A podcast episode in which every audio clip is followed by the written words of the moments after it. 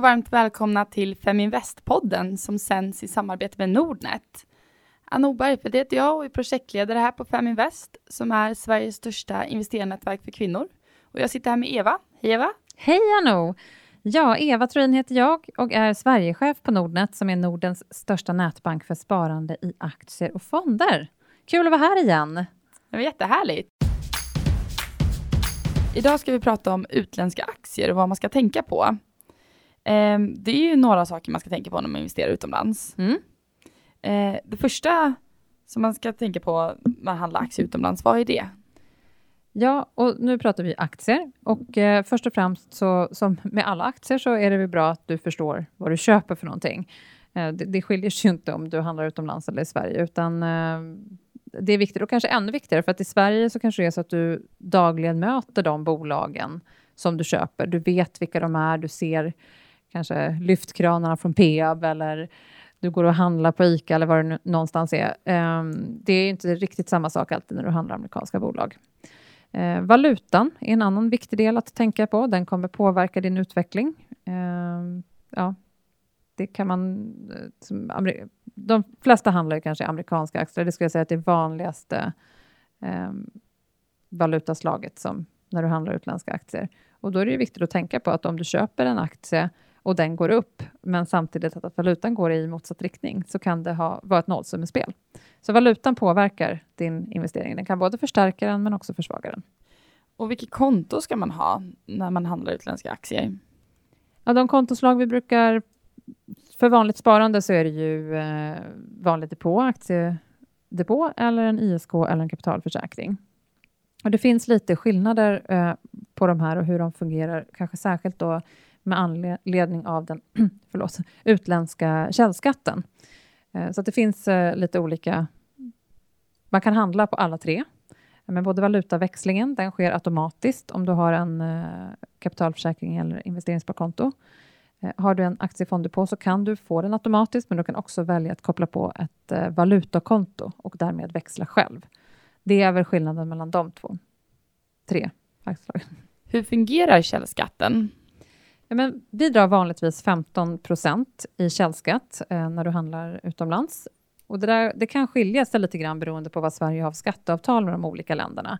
Eh, men de flesta har någonstans 15 i källskatt. Och, eh, hamnar, handlar du på en vanlig depå så kommer du inte märka av det här eftersom skatten på den vanliga depån är ju 30. Men handlar du på en ISK eller KF så kommer det alltså dras 15 i skatt när du får utdelning.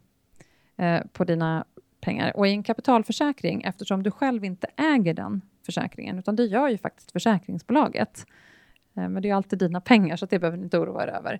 Då kommer banken, vi som bank ser till att sköta det här, eller försäkringsbolaget, och ser till att sköta det här, så att vi ser till att få tillbaka de här pengarna från, eh, eh, från det landet där man har betalat skatt. Så att vi eh, ser till att göra det jobbet och hämta hem de här pengarna och då återför man dem på kapitalförsäkringen. Har du ett investeringssparkonto så måste du göra det här själv. Så att om man ska handla med utländska aktier så är det faktiskt en fördel eh, och framförallt om man vill handla med aktier som ger utdelning, för det är då det, det faktiskt är ett problem, eller vad man nu ska kalla det för, eh, så är kapitalförsäkring ett bättre alternativ att investera i. Men kan du begära avräkning för den utländska källskatten? Ja, det kan du göra.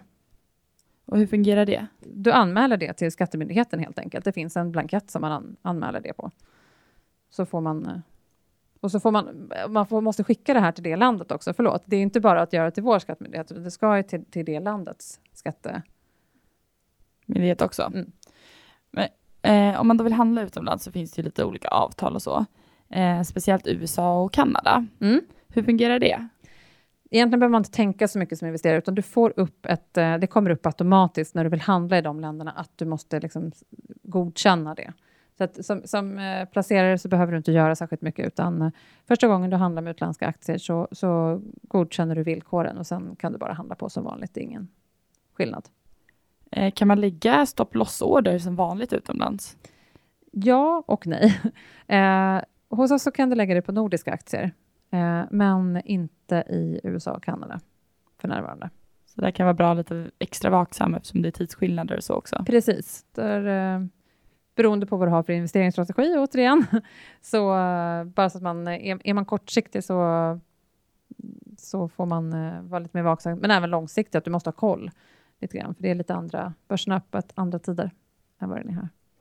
Om vi tittar lite på olika marknader, eh, vilka marknader i utlandet eh, är intressanta just nu?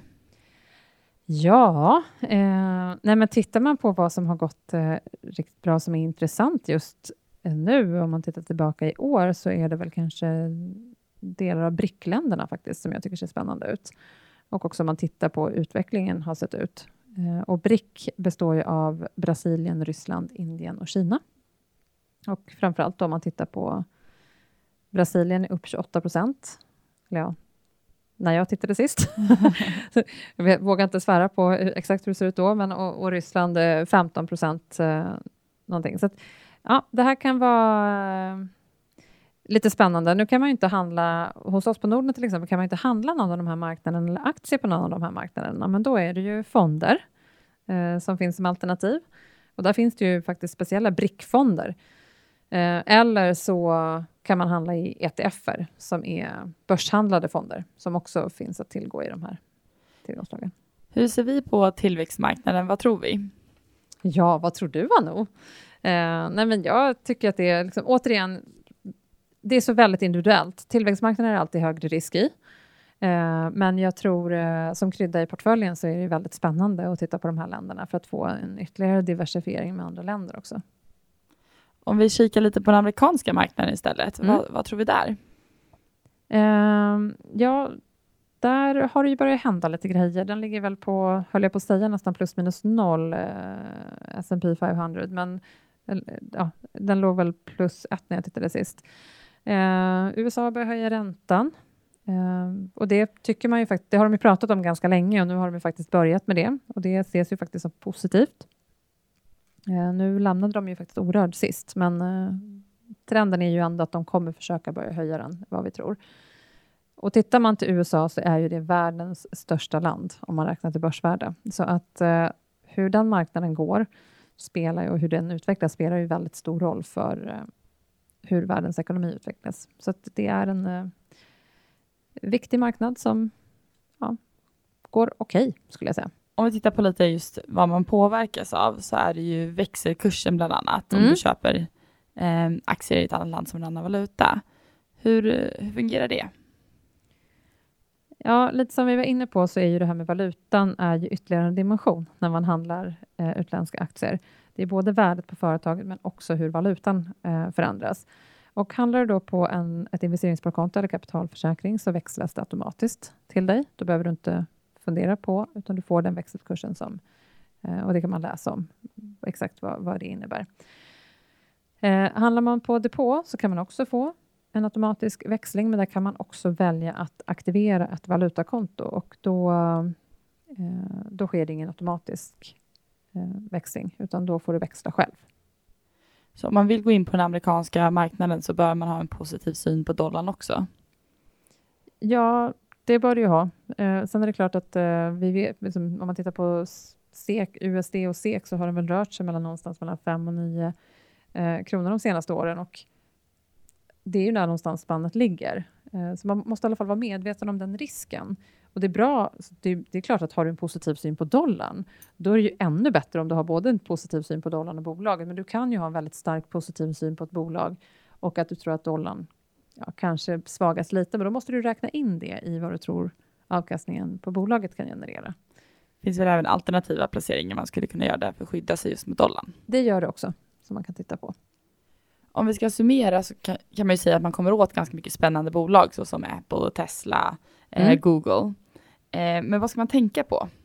Ja, men det, det är väl egentligen två saker skulle jag säga som är viktiga att tänka på när man handlar utomlands. Det är vilket konto du handlar ifrån, det vi har pratat om. Du väljer rätt konto för ditt ändamål. Eh, och sen att valutan spelar roll. Den kommer påverka din investering, så att ha koll på det också. Och också ta ställning till vad som passar dig bäst. Mm. Passar det dig bättre att köpa fonder eller aktier?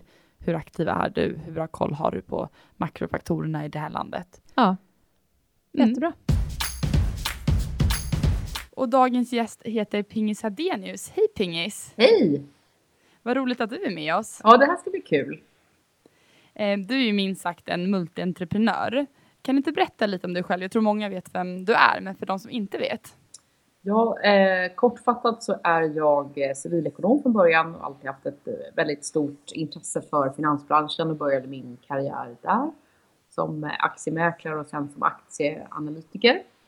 Och eh, sedan, mestadels på grund av, av konjunktur faktiskt, så bytte jag jobb och tänkte alltid att jag skulle komma tillbaka till finansbranschen. Men det blev eh, kosmetikbranschen och marknadsföring och sen en lång period inom media som chefredaktör och publisher tills jag startade eget för ett par år sedan.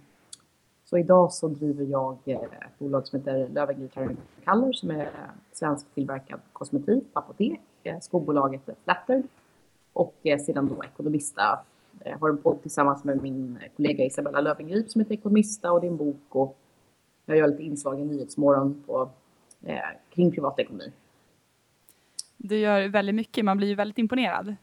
Ja, jag håller egentligen på med det som jag skulle säga är min barndoms... Eh, det jag lekte med som barn faktiskt. Så att, eh, man, lyckas man liksom kombinera det man tycker är väldigt roligt så blir det inte så jobbigt att, eh, att jobba helt enkelt. Det är ju verkligen fantastiskt. Men var hittar du inspiration?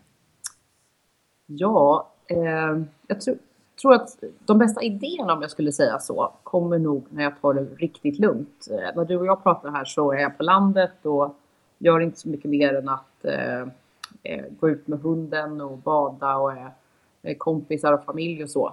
Så att det är väl oftast eh, när man har som högst tempo kan man få mycket gjort. Men när man ska komma på nya idéer och få ny inspiration så krävs det att man verkligen vilar upp sig, skulle jag säga. Jag tror att det är ett bra tips. Man är lite dålig på att göra det själv. Ja, man behöver. Det är svårt. Ja, men det är Lämna det. telefonen hemma. Man behöver sova länge. Inte ställa någon klocka. Inte ha massa, massor av agendapunkter och sådär. Utan göra det som faller en in. Jättehärligt. Om vi tittar lite på investeringar. Hur investerar du idag? Ja, det är klart att jag eh, äger ju mina egna bolag så att det är väl egentligen det viktigaste och de är ju onoterade. Får se någon gång i framtiden. Jag tittar väldigt mycket på, eh, framförallt när det gäller Löwengrip Karen Kaller, hur andra globala kosmetikbolag är värderade för att eh, själva kunna se hur det kan värderas såklart. Eh, men jag har väl alltid investerat i aktier och jag som investerare går väl oftast in lite mer i en aktie än att ha väldigt många olika det är klart, man har gjort börs och så vidare och man måste köpa på sig en massa aktier så har man väl lite så små skvättar. Eh, och det är ju mer för att kanske bara ta högriskobjekt för att se vad som händer. Men mitt största innehav är i H&M och Nax fortfarande. Och ganska mycket i Berkshire Hathaway också, ett amerikanskt bolag och eh, lite i Ralph Lauren. Spännande. Men hur resonerar du kring just dina aktieköp? När, när bestämmer du att du ska sälja och köpa? Vad har du för strategi bakom? Ja, eh, jag brukar inte bry mig jättemycket kortsiktigt om liksom hur börsen är på väg, utan mer titta på det här fundamentala, hur bolaget ser ut.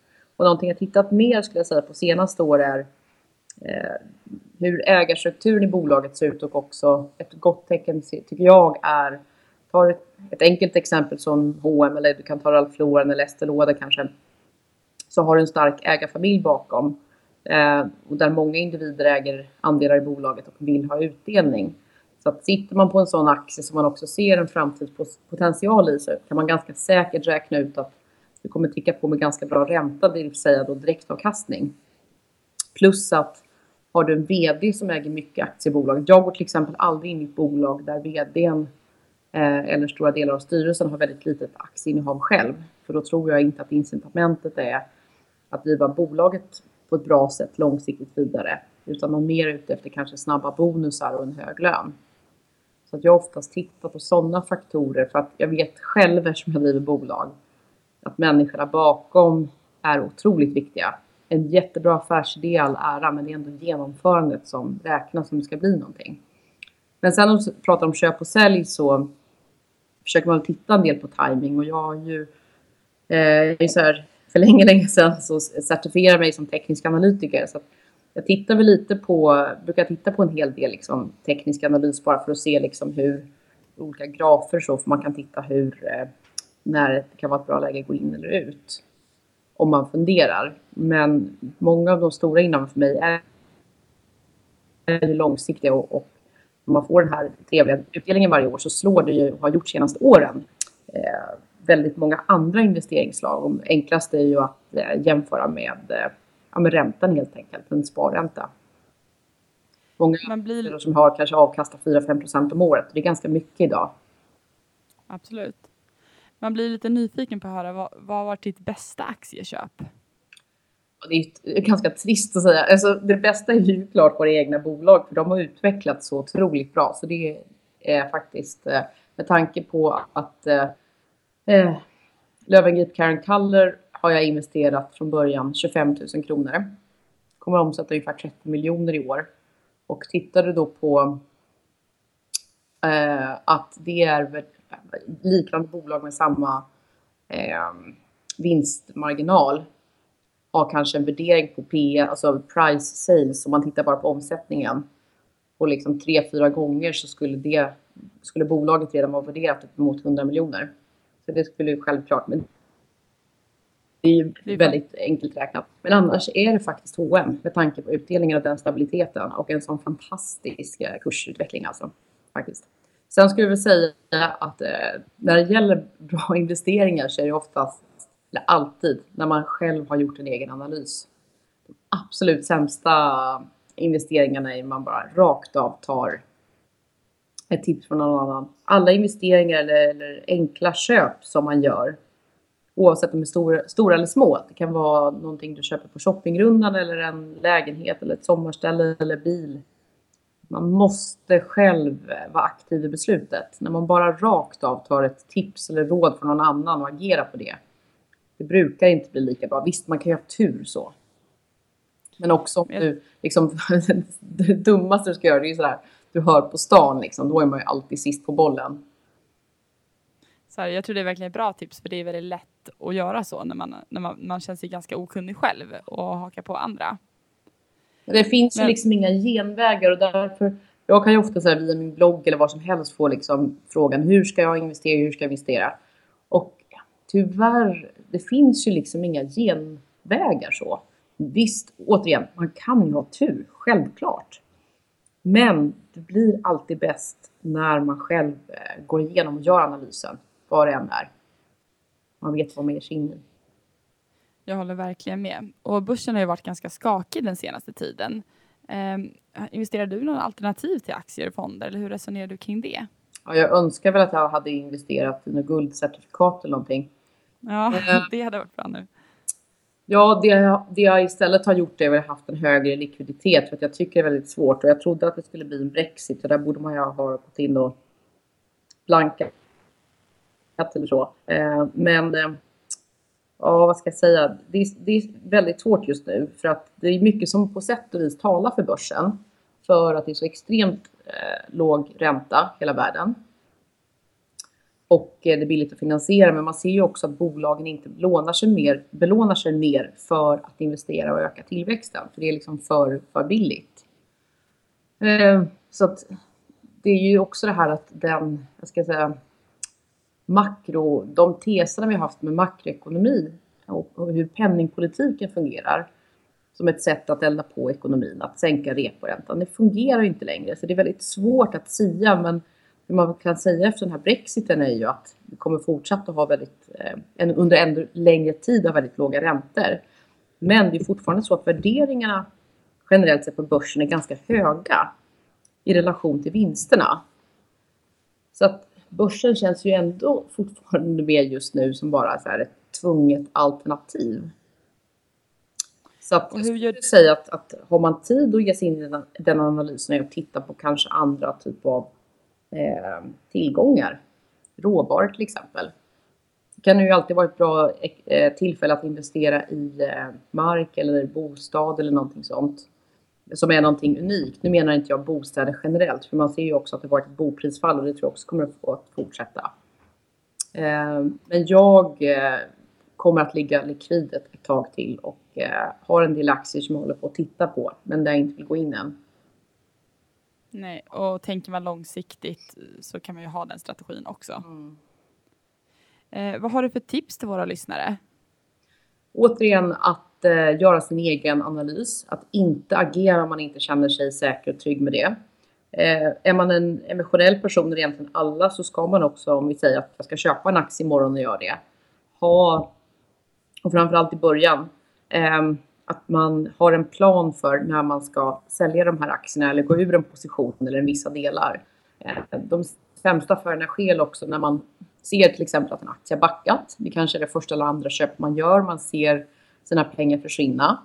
Och sen tänker man att aktien kommer att repa sig. Och i många fall gör den inte det.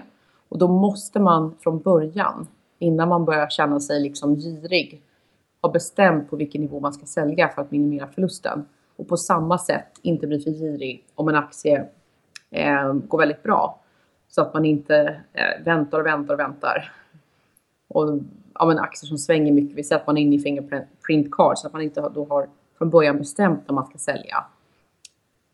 För väldigt ofta gör de här liksom, psykologiska, det är mycket teknisk analys också handlar om, eh, felen att man, man blir liksom dumsnål och eh, säljer för sent både när aktien gått bra eller dåligt. Man gör upp där från början. Vilka fantastiska tips, jättelärorikt. Det är ju lätt att, att bli lite girig när man ser att kursen går uppåt, uppåt, uppåt.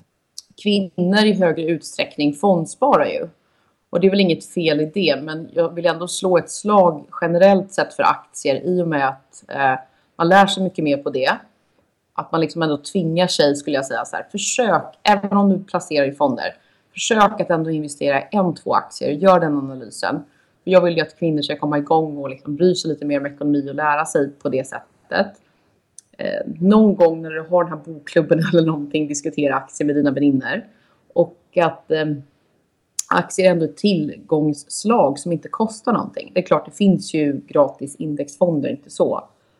Um, men det är ett bra sätt, framförallt, nu pratar jag till kvinnorna, att uh, man inte bara köper fonder. Det är ju helt okej att spara i fonder, men att man också vågar ge sig in i att köpa aktier eller råvaror eller någonting annat som kräver en egen analys. Och att aktier faktiskt inte kostar någonting i princip att köpa eller äga. Våga prova helt enkelt. Ja. Har du några tips om man ärver pengar? Hur ska man resonera då? Ja, det här var ju en, en fråga som vi fick i sociala medier. Om man har ärvt eh, Eh, alltså en, man har ärvt en stor summa pengar och man ska, hur man ska placera eller investera dem. Eh, jag kan inte säga annat än att man ska gå tillbaka till sin analys. Och om vi säger så här, om det var jag så skulle jag eh, idag, just nu, inte göra någonting med pengarna. Eh, jag skulle eventuellt sätta in dem på ett fasträntekonto under ett halvår. Och sen eh, eh från och med nu göra en analys och börja titta på bolag att investera i och gå in i.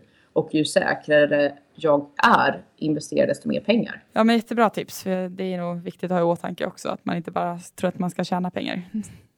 Det kan, det kan gå åt andra hållet också tyvärr. Ja, nu är börsen ner 7% i år. Jag tror det, det ska till ganska mycket goda nyheter för att det ska gå bättre nästa år. Mm. Tyvärr. Mm. Det är inte bättre Eh, om man säger konjunktur, eh, alltså BNP-tillväxten ska ju inte vara starkare i Sverige nästa år. I alla fall, alltså det vet vi inte, men enligt prognosen. Att vi har det ganska bra just nu så att eh, det ser inte, inte mycket idag ser jag i alla fall som talar för att det ska bli bättre nästa år. Eh, var kan man hitta dig någonstans? Ja, just nu är jag på Fårö hittad, det är väl som en eremit här. Nej då, men jag, eh, Hadenius Pingis heter jag på Instagram och min blogg heter pingishadenius.com om man vill få lite mer eh, kring privatekonomi. Tack så jättemycket för att du var med oss idag. Tack själv. Då börjar det här avsnittet lida mot sitt slut. Och kom ihåg att följa oss på Twitter, feminvest understreck eller Eva på Eva Nordnet. Och har ni några kommentarer eller önskemål eller bara vill ge oss feedback så får ni jättegärna göra det på nordnetbloggen.se eller på feminvest.nu. Tack så jättemycket för att ni alla lyssnade och kom ihåg, more women equals more money. More